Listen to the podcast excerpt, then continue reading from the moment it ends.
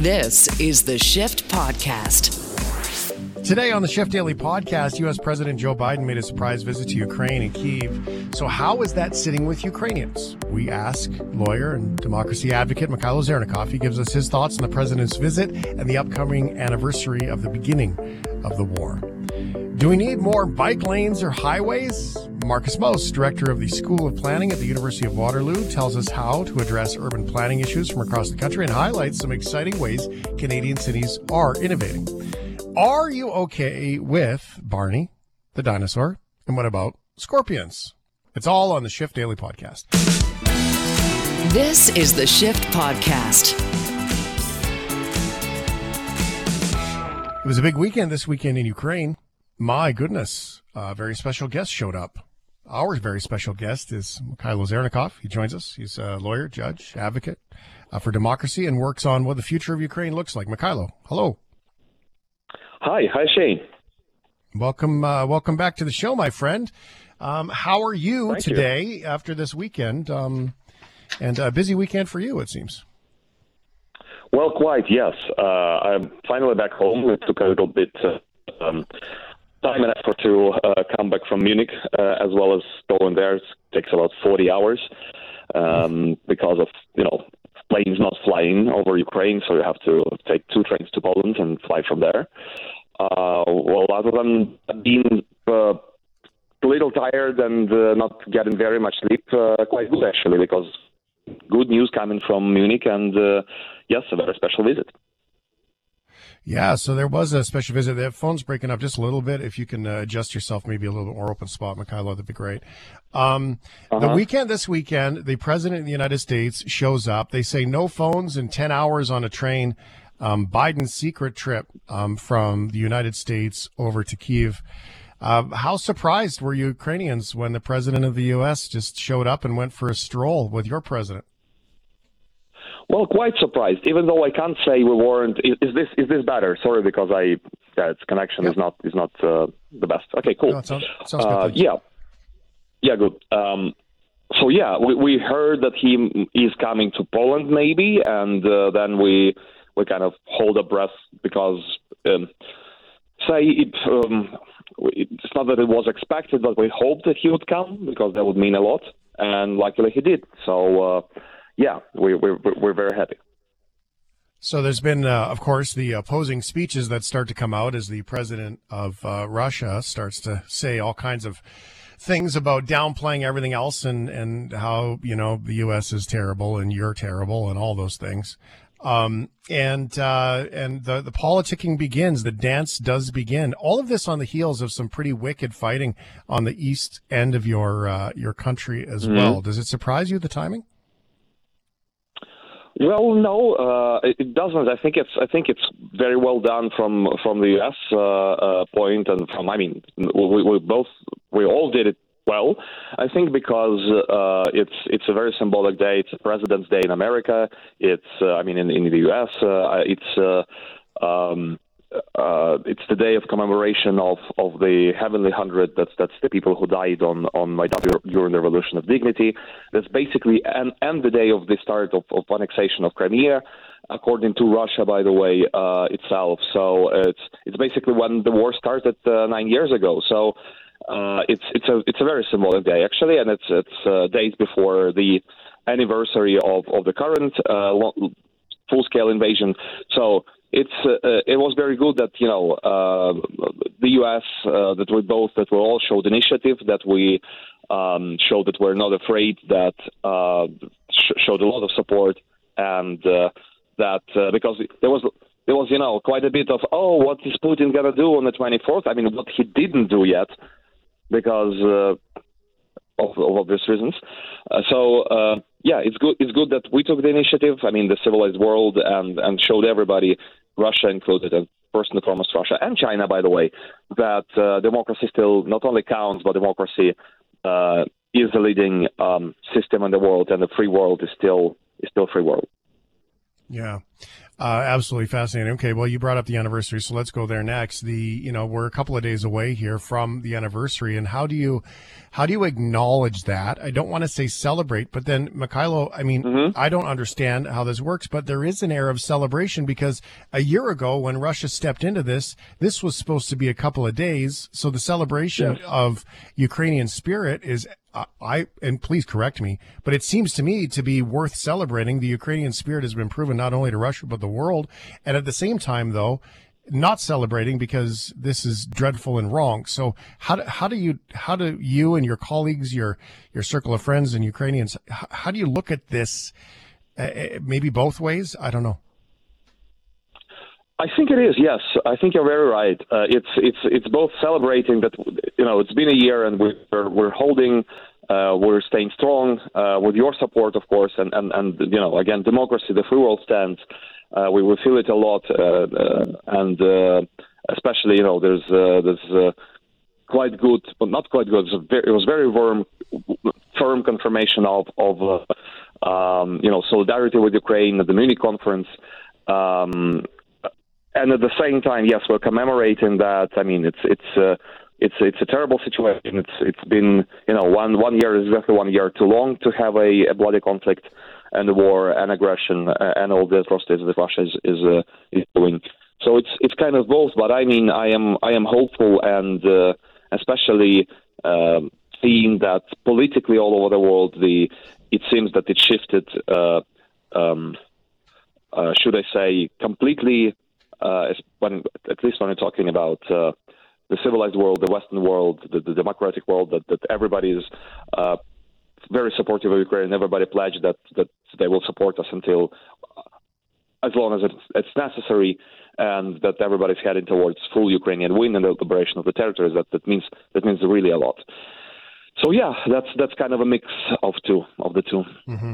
Yeah, and it's uh, it must be mixed emotion expected on the day too, right? I mean, there's a lot of tears on the day. There's a lot of celebration of spirit. I mean, who would have thought that, you know, people who were, I don't know, working at libraries and, and corner stores would have been picking up guns and learning how to make and throw Molotov cocktails to protect their neighborhoods. And then not only that, succeeding at doing it too. I mean, wow, just, yes. just a swirl of emotions, hey?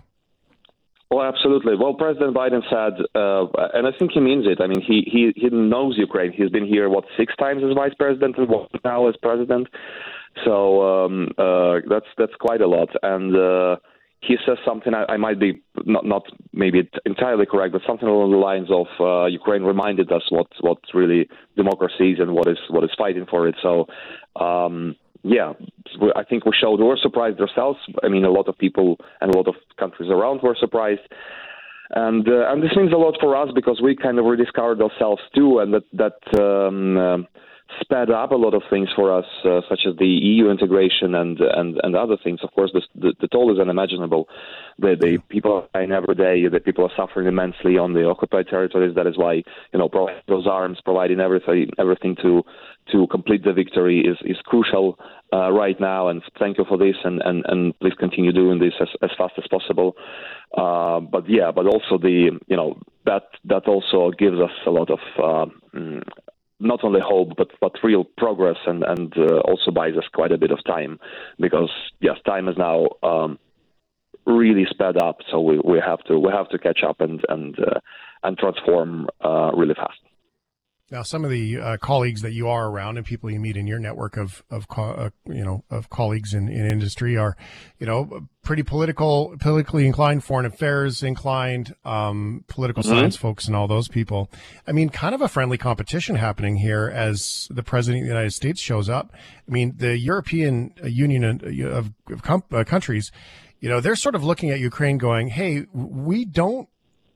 This is a Europe thing. We can stand with Ukraine and, and do all these things. And, and we don't want America to get involved, not in a bad way, just that, you know, that, hey, do we want that to overshadow what we're doing here? Or are we going to do what it takes to do that? Almost like a little friendly competition about, you know, we got this. Is it possible that this visit inspires more participation from some of the countries that are closer to Ukraine? Well, yes, it shows. First of all, I think it shows solidarity and it shows it shows leadership of the U.S. You're, you're absolutely right. Uh, not that the, you know the the EU leaders uh, did not visit before. I mean, numbers of times already. President von der Leyen, President Michel, um, other presidents of the member EU countries uh, were here. The UK. So it's it's uh, it's been uh, really. I mean, we already felt solidarity with, with, with and the support of those countries, but uh, it, it's good now that, that that it's not only European, it's transatlantic, really, in that sense as well. And um, because again, it's it's it's not only about uh, something happening in Ukraine. It's it's definitely uh, something. It's it's an attack not only on Ukraine, it's attack only on a on a democratic. Uh, uh, system. It's attack on, on the free world. It's it's the attack on uh, um, the whole set, security setup of the world. And I mean, if if, if this, if you, and rightly so, as mentioned again in the Munich conference, if Ukraine does win, then the whole um, the whole security setup of the world crumbles. So that is why that is why it's so important to uh, to uh, to help us win, and that's why it's so important to, in this way, defend democracy and, and the security of the world. But also, it's important to uh, show every other autocrat in, in the world that that uh, such behavior will not be tolerated and there will be consequences. Yeah. Fascinating stuff, that's for sure. Um, as we uh, talk to Mykhailo Zhernakov, he is in uh, Ukraine. Some of your colleagues that we've made friends with as well through the course of this last year, uh, those who are down in mm-hmm. Odessa, have really struggled with internet connections, consistent electricity, and so much more. We've been lucky with you. In fact, uh, you and I in our personal conversation earlier, you know, you're on the train, you're you're doing your thing. Um, what does it look like inside um, inside Ukraine right now? It seems to be inconsistent from region to region for things like electricity yeah. and for internet to access and mobile connections. Yeah, especially in Odessa, you're you're right. Uh, that that's still, I think it's uh, they're, they're, they're struggling a bit with um, uh, with, with the electricity. However, again, the, the, the this system also showed a great resilience, and also, again, of course, because our armed forces, heroic armed forces, because of your guys' help, because because of the um, air defense systems, uh, we now shoot about what um, just a bit under 90% of, of the missiles flying away that are targeting uh, civilian infrastructure. First and foremost, the um, you know the infrastructure that, that has to do with electricity, because Russia uh, they basically declared it openly that they want us to freeze. And uh, during the winter, that seems now uh, did not happen, and it will not happen because it's already getting it warmer, and that's one of the reasons uh, why um, there's less. Um, load on, on our electricity grid, and that is why now now we are basically now already for several days we're not um, uh, apart from some regions around Odessa and, and some maybe some other southern regions we're not um, getting um, uh, what do they call them um, blackouts and and yeah they're not turning off the electricity and that already seems is, and is a big progress. I mean that uh, when your expectations, I mean, when, when you set the bar not very high, uh, for uh, or it is sad for you, uh, then you're you're just happy to have electricity back home for, and that's that already kind of looks like a miracle a little bit. Now, for work, you left the country. You had to go and uh, do working things. So I want to be clear: it's not a vacation that you're taking by any means. But Mykhailo, yeah. how did it feel to get out for the first time in a year and uh, go to Munich and do what you do, and then also to return back to continue um, the hard work that you and so many other Ukrainians are doing? Um, that experience personally must have been quite interesting to just to be with. Can you help describe that for us? What it was like to leave and then come back? Yeah, sure. Uh, it, it, actually was the second because the first one for me was the uh, Lugano Conference on Ukraine reconstruction. Uh, mm-hmm. so this, this was also quite quite big, um, and, uh, and, that's for a reason. So to a big event, I can sort of afford to leave the country because because of the martial law, the males age 18 to 60 do not, you know, cannot leave or, or generally, but uh, there can be exceptions if if there is, uh, say, a, a strong reason for us to go uh, outside and, and advocate for the country because we, well, I feel at least that I, uh, so I'm quite happy with, with what I personally did there, what the Ukrainian delegation did there, both, uh, I mean, official, uh, but but also the civil society um, that that I also represent. So um, yeah, it's it's. Uh, it's good to change the scenery. It's you're absolutely right. It's not a vacation. I, I had very little sleep, quite honestly, because of how, how intense the program was and how. Uh, you know, may, very many things happened, and it's uh, it's both fascinating and, and and and very useful. I, I believe to to talk directly to world leaders, to uh, other decision makers who you know shape the policy, to explain to them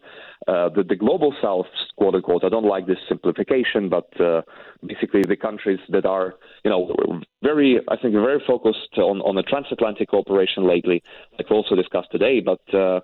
Uh, you know, there's a lot of players in the world, a lot of important uh, uh, countries and continents and, and unions, and uh, you know, with, with, with their view of the world, with with say, they're not convinced uh, that no, nobody likes aggression, nobody likes violence, but they they do have say a, a, a uh, specific on things, and uh, it's absolutely crucial to work with them as well. And that's what the Munich conference does. It becomes more kind of inclusive in that way, and that's what we have to do. And with what we, I think, uh, are doing now more is talking to Latin America, to Asia, to Africa, explaining our situation, also uh, convincing them what what they have to support, that they have to support us because it's essentially supporting democracy and uh, and uh, security. So that's that's that's a lot of important work, and, and I'm and I'm happy I, I contributed a bit to uh, to that as well. But yeah, it's it's it's a bit of weird to to be out of the country because I mean I was when I was at the airport I was a little bit lost because it's I just I think I just forgot how to airport well, where to go how to how to uh, yeah what what to do. But uh, in the end it was all right. I mean not without uh, just a little bit of, of complication but I, I finally got out there and back uh, luckily alive uh, safely. And now I'm back and uh, and, and back to work here in did you notice the lack of air raid sirens at nighttime when you were trying to sleep, or was it just, you know, because I'm curious uh, about uh, that because we've shared that you shared that with us how you, um, some nights you sleep through them, but at the same time they wake you up. Right. Um, yeah. It's, it's you, you, hear some sounds. Well, first of all, you know, the curfew when you can you, when you walk. You know, your meeting ends and you see the meeting in the program at at ends sorry at uh, 11:30 p.m. and you go like, yeah first thought like how come? Because the curfew is at 11 then you go like oh there's no curfew in, curfew in munich. Um, so yeah that's some, things you have to adjust to but in a i guess in a positive way. But some things you also you go you, you hear a loud sound you're startled uh, but then you go like okay there's probably no uh, missile strikes here. Um, so yeah you you you you kind of uh, relax a bit. So uh, yeah, it's it's it's different, but again, it's also very very very good uh, to to kind of change the scenery a bit and uh, and and get back to work. Yeah. Very cool stuff. Well, thank you so much for being here. Um, I do look forward to uh, understanding more and learning more from how your week goes um, with the uh, with what's coming up here in a couple of days and the anniversary of all of this. So um, I hope we can connect and, and chat again soon. Thank you very much, Shane, for doing this. Thank you, thank you, team, and thanks Canada and the free world for help for helping us. Please continue doing this. This is the Shift Podcast. We've spoken at length an awful lot here on the Shift about how we can make these cities of ours better. Um, one of the most fascinating Twitter conversations that I observed in the last little bit here was about hospitals in Alberta. It was a great one. Uh, somebody had made a comment, some politician made a comment about hospitals, and um, and some just random dude made a comment said, I live in the fifth largest city in the province, which is Airdrie, the city I live in, and we don't even have a hospital. So why don't you start there? I think was the comment. I thought that was really great. One of many conversations that I think we as Canadians need to start asking. We've been it's been pounded into our heads about we've got to be greener and we've got to do all these things, but you know, we still observe these big towers go up that are covered in LED lights to make them prettier that serves our vanity. And then we've got bike lanes which are really, really convenient in a city like Vancouver, but then you got a city like Calgary, which is so spread out. Is that going to work? You know, what we don't know. So why don't we ask somebody who does know housing planning, all of those things? And Markus Moos is with us here. Uh, he joins us. I don't know if you're related to Jeannie Moos from CNN, but I have a crush on her. um, she's one of my favorites. Markus, thanks for being here. Thanks for having me. Yeah. So, uh, Markus, this is your jam. This is kind of your world. Director, School of Planning, Professor, University of Waterloo. Um, how about let's take a look, uh, our first snapshot here about you know Canadian cities in general, and are we doing enough? I'm not gonna. We'll get into the right in a minute, but like, are we doing enough to push these urban sprawl-based mentality cities forward into a world that's more convenient? Uh, we're probably not doing enough. Um, I think you know it's important to sort of think about how Canadian cities largely developed uh, with the automobile, right? Whereas you compare it to European cities that in large part developed before the automobile. Uh, and so what that means is that a lot of our cities and their suburbs uh, really are catering um, to getting around by automobile. If you want to get around more sustainably, um, you know, in greener ways, it's you're going to have to make things denser to be able to bike and walk. Uh, and also transit kind of needs a certain level of density so that you can um, have the kind of population that you get a, a, a suitable service level. Um, of course, there's also greener cars, right? And so it's a bit of a, for me, it's often a bit of a a balance between those two. And I think it also depends of probably where you're talking about. And so downtown Toronto, Vancouver, some of the big cities, uh, medium-sized cities, probably makes a lot of sense to try and get people more on, on bikes and foot and into transit. But some of the rural areas, you know, are we are we really talking about running buses to some of the small towns and hamlets, uh, or are we really, mm-hmm. you know, are we better off promoting greener vehicles um, in, in, those cases? Um, yeah. Well, in that conversation in itself, I mean, I have a friend of mine who had a Tesla. It was fully charged. It was minus 34, and he got 13 um, kilometers out of it before it told him he had to stop and charge again, right? So okay. you can't imagine that car in Winnipeg and Edmonton in the middle of winter. Uh, but at the same time, um, what a great car for Vancouver, right? Um, you know, or Quebec, where there's where there's green power. So we, we go through all of these little bits and pieces, Markus, about how we can somehow make this all work. But we still run into two things. And my big two questions for you really are it's time and money now, we can have all the transit in the world that runs out through all this sprawl, right? But if it takes you an hour and a half, two hours to get to work on a 20 minute drive, now we're just being reckless with people's time. And then cost of living becomes an issue because there's not enough places downtown. So the apartments and condos have skyrocketed. And of course, politicians don't want to erode that market either and have a big plunge in the housing market. But now it's unattainable to even get downtown. Downtown Vancouver, good luck right? Getting into a place in downtown Vancouver, little landlocked, one might say, but um, and different, maybe a different scenario than a, say a downtown Toronto because it is so landlocked in Vancouver. But time and money to me seems to be our biggest failure in all this. What do you see?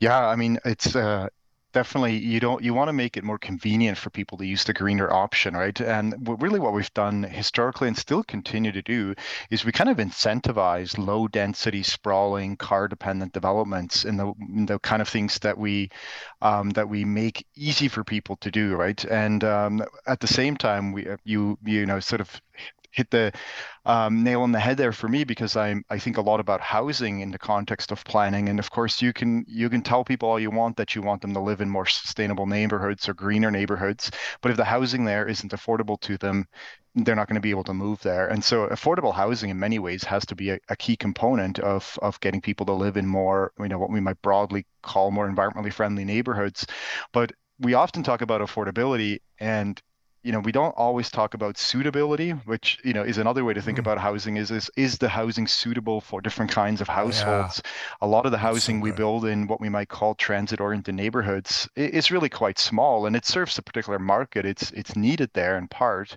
um, but as soon as you you know you introduce larger households, whether it's you know families with children um, or, or larger households in general, it becomes tricky to find anything that um, you could afford. So you see the the smaller apartments, you know, they get taken up. When you do build larger apartments, they often end up being rented to roommates, several roommates who can then afford a larger apartment. It's difficult for families to afford those. So we got to do something on affordability policy as much as on transportation policy. Mm-hmm. Mm-hmm. Well, you talk about that. I mean, if you're looking at a, a what a seventeen hundred fifty dollar, maybe fifteen hundred to two thousand dollar mortgage payment, I mean, you're looking at. I mean, this the design isn't working. I mean, you can get a house out, right, in yes. the burbs, right, or you can get a, a condo, plus condo fees, plus parking fees, plus you have to park, right, like plus plus plus plus plus.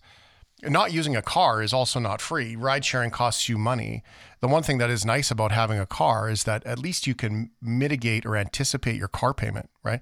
If you're if you're buying transit passes plus you're using car sharing, all those things because you're downtown, that's fantastic until you got to leave downtown. Yeah, no, that gets another that gets at another couple different issues actually. The the one is, you know, we've in our largest cities, we've got reasonably good transit uh, within the cities, but uh, intercity transit, you know, connecting one city from another, we really don't have a lot of options for for Canadians, um, especially with you know some of the the larger bus companies disappearing as well in recent years. Um, so you know, so being completely car free, I think, is not an option for a, for a lot of people. The other part is when you know people are making trade offs about where to live and what kind of house to live. There's some costs that are very direct to people, like you like you say, you pay for your car, you pay for your mortgage or your rent, right? Like that, you see that very visible at the pump, you pay for gas. There's other costs that are a little bit more hidden and long term, and they kind of are spread out more across society. And so, you know, when we know that when we build neighborhoods where it's easier to get around on foot or by bike, um, that people are healthier, like they're you know they have a more active lifestyle, right? It's it, they, um, their health improves. Um, also, um, you know, there's an environmental cost, of course, to all our driving, right? CO2 emissions. We know um, that with with climate change, that the risk of extreme um, weather events becomes higher and they're more frequent. Um, and of course, there's lots of costs associated with trying to adapt now to various aspects of climate change or to clean up disasters as they happen. So the cost of that is not free, um, but it's more spread out. So when you, as an individual homeowner, or renter make a decision about where to live, it's a bit challenging to know, yeah, how do I that individual cost of me driving more is going to result in a bigger environmental impact down the road, right? And so one of the reasons that I, I think you have attempts to try and do car, things like carbon taxes is that you try to make it very visible to people what's you know financially what some of these things are in terms of the longer term costs. The problem I see is that when you when you do create these financial structures that are meant to help us, you know, make greener choices, you do have to have the alternatives in place, right? Like, so it's one thing to to charge us charge more for driving. Let's say, you know, I'm in Southern Ontario. There's the 401, one of the busiest, also often most congested highways. You know, you could argue there should be a toll on it to to incentivize using other modes but arguably the other modes really don't have you know there's some regional rail um, but is it really realistic to say that you know people would switch because the alternatives really haven't been developed long enough um, and and so then likely what you get is just people driving the same but paying more and so uh, what i think long term really is needed is much more substantial investment in what we might call green infrastructure, right? Like so that um, in the long run, we've invested um, from a government perspective in this kind of infrastructure. I mean, that's when you look to some countries where it's easy to get around by public transit. It's not because they went from one day to the next and suddenly had a fabulous transit system. They, over decades, right, have invested in in rail and buses, uh, in in light rail, in regional rail systems, and all those things fairly well connected around more compact neighborhoods. That takes decades to develop, uh, and so I think you know an argument. Some of the things we need to do now aren't likely not meant for you and I right now, but meant for 20, 30 years from now. So you right. know, it's, it's so there's a couple of things we won't benefit from, but still need to do right now yeah, well, you know what it makes me think of? It makes I was I was in Ireland in um in June. And so, you know, you look at the GO train in Southern Ontario, it's a pretty fantastic program, really. Um, it's a nice, easy way to get to concerts. It's a nice, easy way to do those kinds of things, yeah. right? Commuter commuters that can live in you know, Oakville and Burlington or the Hammer or whatever can get in and out of the city or Oshawa. And so, I mean, that from that part, it's it's pretty great. But really, when you compare that to a train, the train system in Ireland, it's nowhere near the same as reliable, consistent. I mean, those right. train stations, I mean, sure, Union downtown is huge, but aside from that, the train stations and the systems that are built in there, and the reason why they can do that, canals used to be the highways. So then the government owned that property mm-hmm. and they used along the canals. Um, that's why the train actually doesn't always stop in the biggest cities. It stops in the cities that are on the canals. They accepted that, right? Like mm-hmm. you might not go into Kildare, but you might go to Naas, and it, it, it's about a seven minute drive between the two. But the reality is, is you can get there, right? Mm. And it's just so convenient. But that's hundreds of years of work. you know, we need to look at this from a perspective of of how are we going to get it, like you said, how are we going to get it started? Um, but at the same time, just not say that something like the GO train is enough when it gets to the end of the line and all it does is turn around and go back again, right? The, just the level of of organization that's there is completely different than the trains you see in places like Europe, like you talked about. Yeah, no, that's that's a great example. I'm not that familiar with the Ireland system, but I am fairly familiar with the Swiss system because I'm originally actually from Switzerland. Um, you know, and I would argue Switzerland actually has one of the most extensive rail systems and well functioning. Um, I think key there, a couple of things that you mentioned too, right? Frequency and coverage comes regularly and you can get almost anywhere you need to. Yes, like some of the places you would get to by public transit, even in Switzerland with a strong public transit system, it'll be faster by car. There's just some areas you can't, you know, compete in terms of speed and time, but certainly you could still get there uh, on a fairly regular basis. So if we're serious about you know having uh, people switch from from driving to other modes, you kind of have to have that frequency uh, and that network coverage.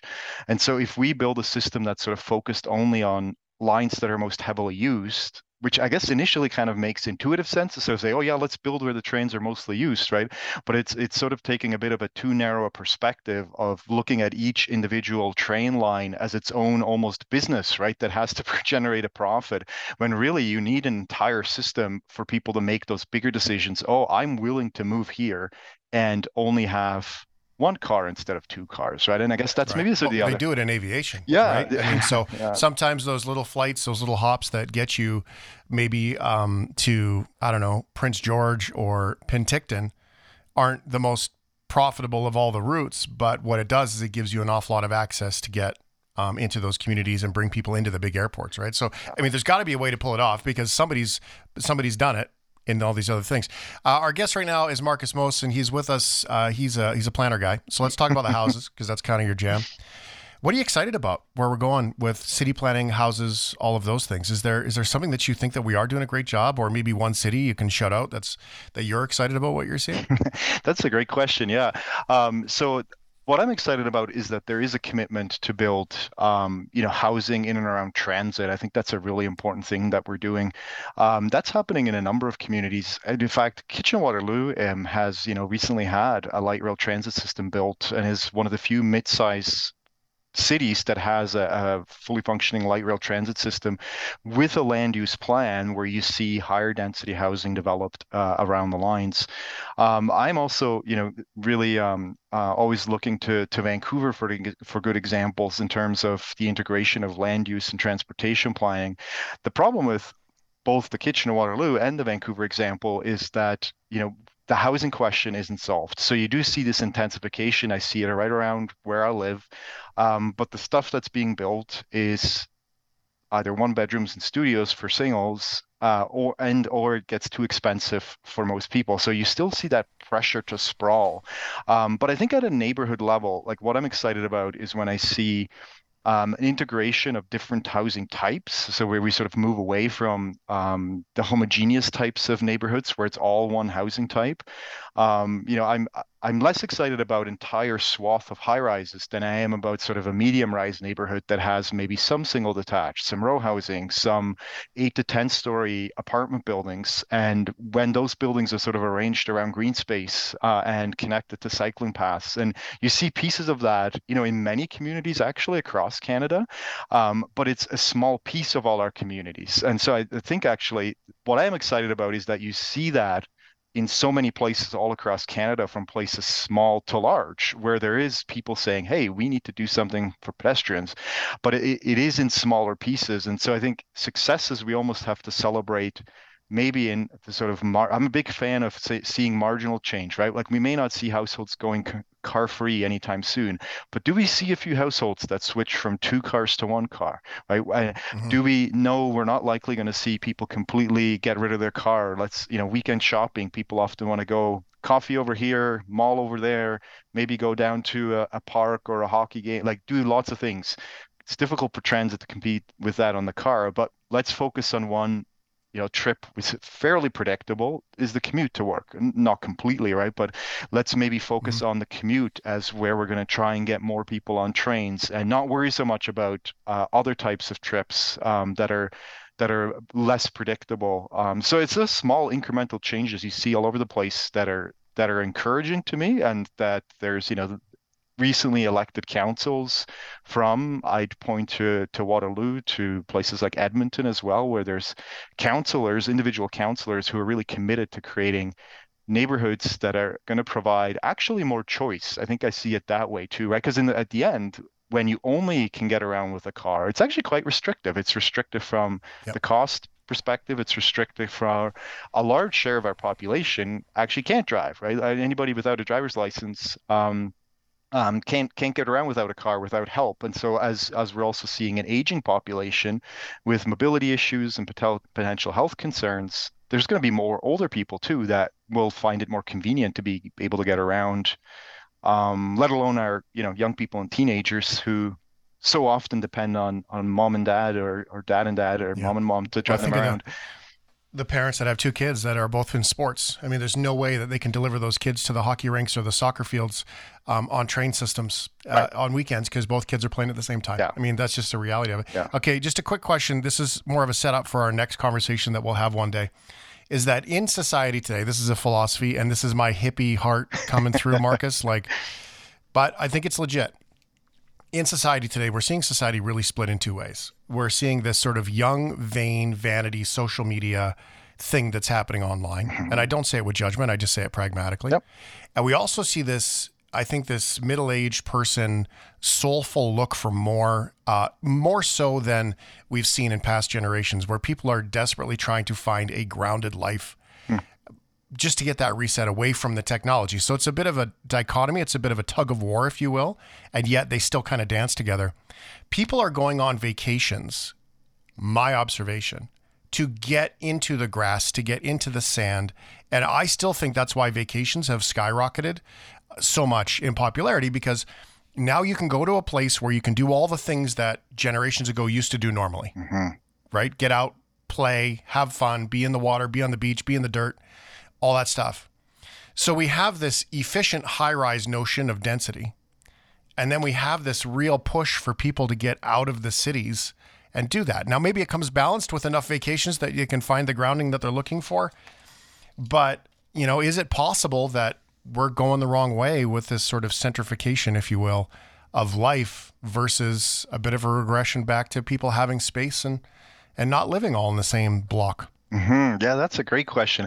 I think it really comes down to, in my mind, of how you design your neighborhoods and your communities as to whether people will want to leave them when they have free time.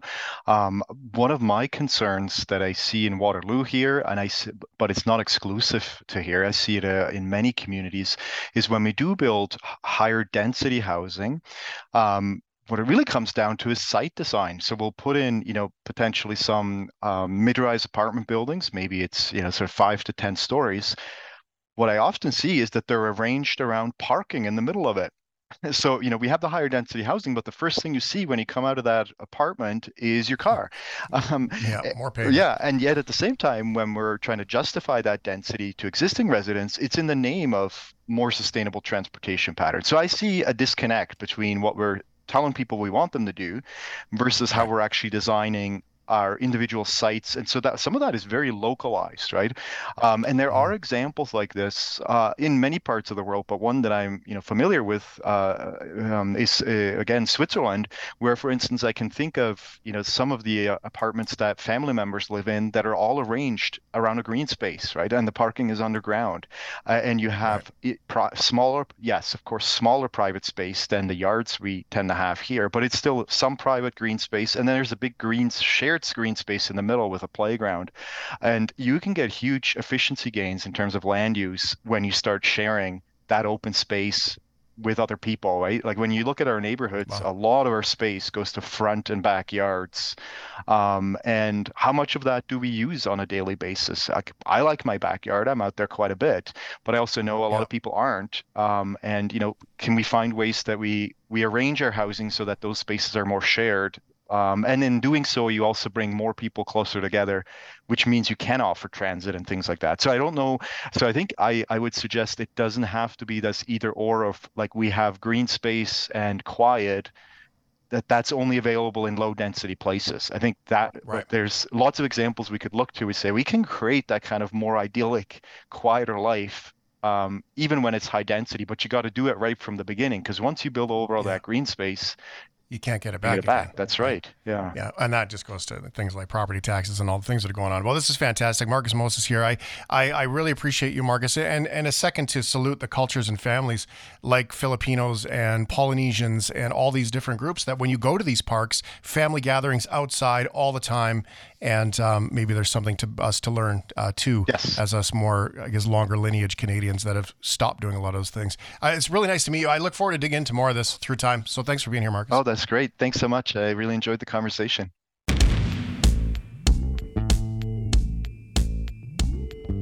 This is the Shift Podcast.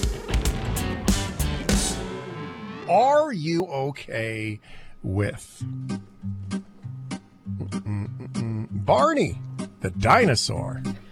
Oh no, no, God no. Of all the okay, look, I grew up in a golden age for kids television.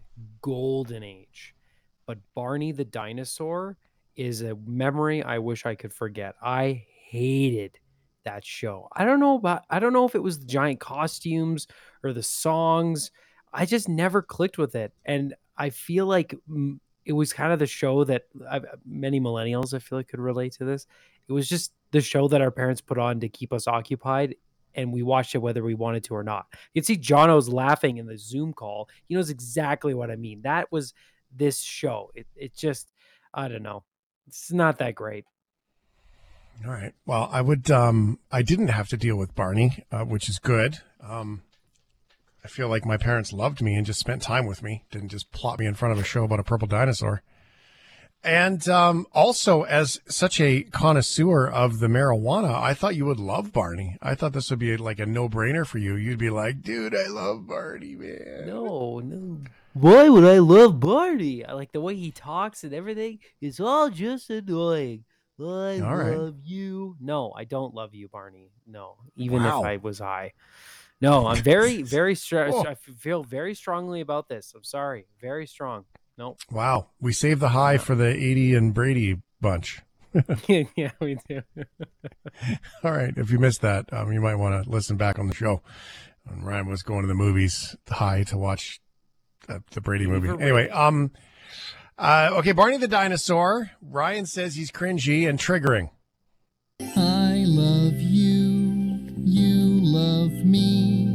We're a happy family with a great big hug and a kiss from me to you. Won't you say you love me too? Ryan, no won't you say you why love me does he too? want to kiss me i don't want to kiss you barney god Ugh, creepy All right. Well, I give you.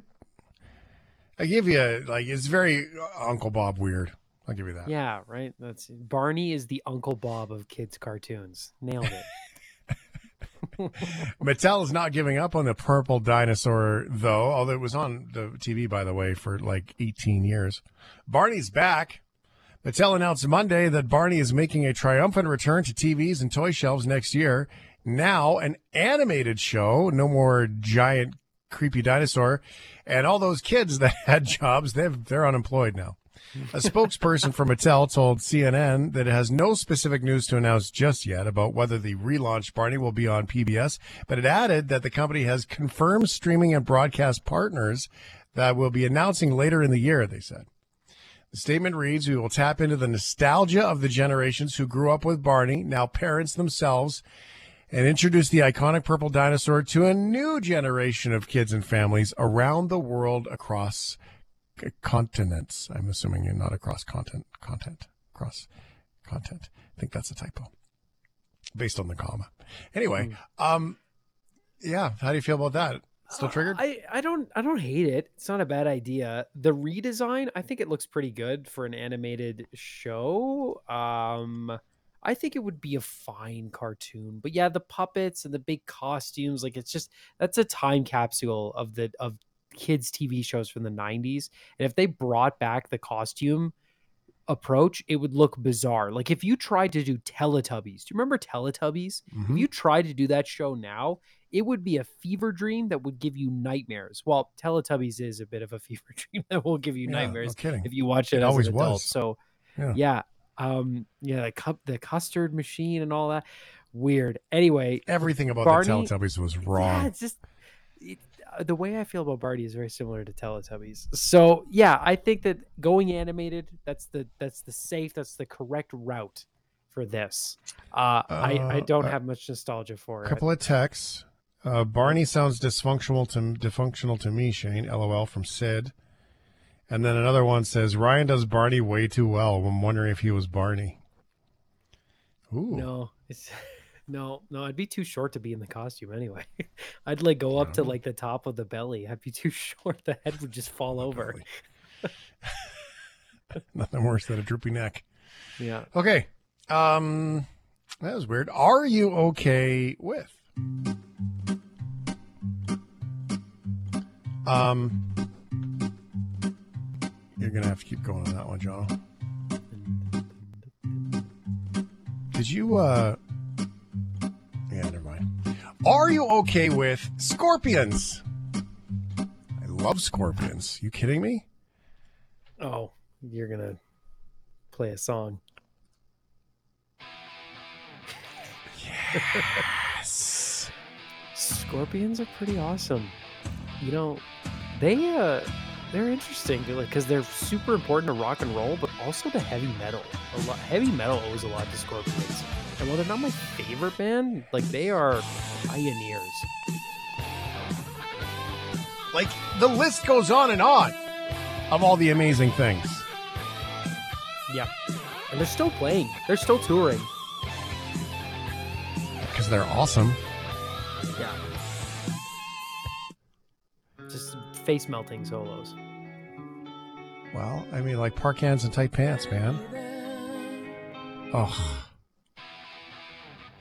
so good, and not to like mention hockey anthem. all the whistlers out there. Song makes me laugh. It makes you laugh. This should make you It's want just to dance. yeah. It's no, it's because that song's used like stereotypically in like you know try like romantic ballad ways. In movies and Exactly, slow dancing in the gymnasium, man. Yeah, There's yeah. there are so many of us that slow dance to this song in a gymnasium. You got to leave, you know, twelve inches for Jesus in between. Mhm. Come on, and then he sings about Donkey Kong. Yeah, weird. yeah, yeah. But yes, all, All in right. all, Scorpions. Yeah, definitely, absolutely, great, great band. No. Now, the uh, pokey ones that are mean, no. Passengers on a British Airways flight from Texas to London found a scorpion on their plane. It was unclear if the scorpion was a stowaway or had escaped from a container during transit. Uh, maybe, maybe it was somebody's comfort animal. My comfort God, scorpion. not. No, You never know. You can't pet a scorpion. They'll they'll pet, they'll they'll pet you back one way. Luke Taylor, 25, said he was on the Austin London flight when the crew started conducting a search for a loose scorpion on a plane. Oh my God, you want to send people into a panic. Uh, Yeah, excuse me, sir. We're just looking for a scorpion. oh God. Uh, they couldn't find it. They had to move everyone in that area to empty seats scattered across the plane, he told LBC News.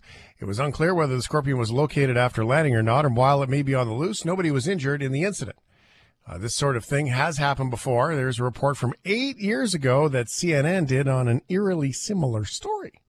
It's hard to believe this actually happened. The Alaska Airlines flight was on its way to Portland, Oregon, when it returned to LA so medical personnel could treat the passenger, who describes the moment she'd realized she'd been bitten. Take a listen. But then I saw that it was moving, and I'm like, "What's that?" And we just screamed like, "Ah!" So then everyone started freaking out and like put their feet up on the seats and like it was this big. The tail, it was half the body. Okay. Now, can you play the very beginning of that piece just for a second there, Jono, please? It's hard to believe this actually happened. The Alaska Airlines flight was on its way to Portland, Oregon, when it returned to LA so medical Okay. personnel Now, it says it returned to LA, but I mean, it is confusing. It's an Alaska Airlines flight going to Portland. You would think it might have a penguin on it, uh, but it was flying from LA. Okay. Um, now, nobody likes creepy crawlies on their plane, boy, especially, you know, in a tube in the sky. This does remind us, of course, of snakes on a plane. Enough is enough! I have had it with these monkey fighting snakes on this Monday to Friday plane! Ah, that Monday to Friday plane gets me every time. Now, if only we could have a clip of Samuel L. Jackson saying his famous line, but with scorpions. Luckily for us, Ryan gets bored, and he's the audio wizard that made one. Enough is enough! I have had it with these monkey fighting scorpion on this Monday to Friday plane! I tried to find the Uh. most badass voice saying Scorpion because it doesn't get much more badass than Samuel Jackson. So I just went with the guy from Mortal Kombat.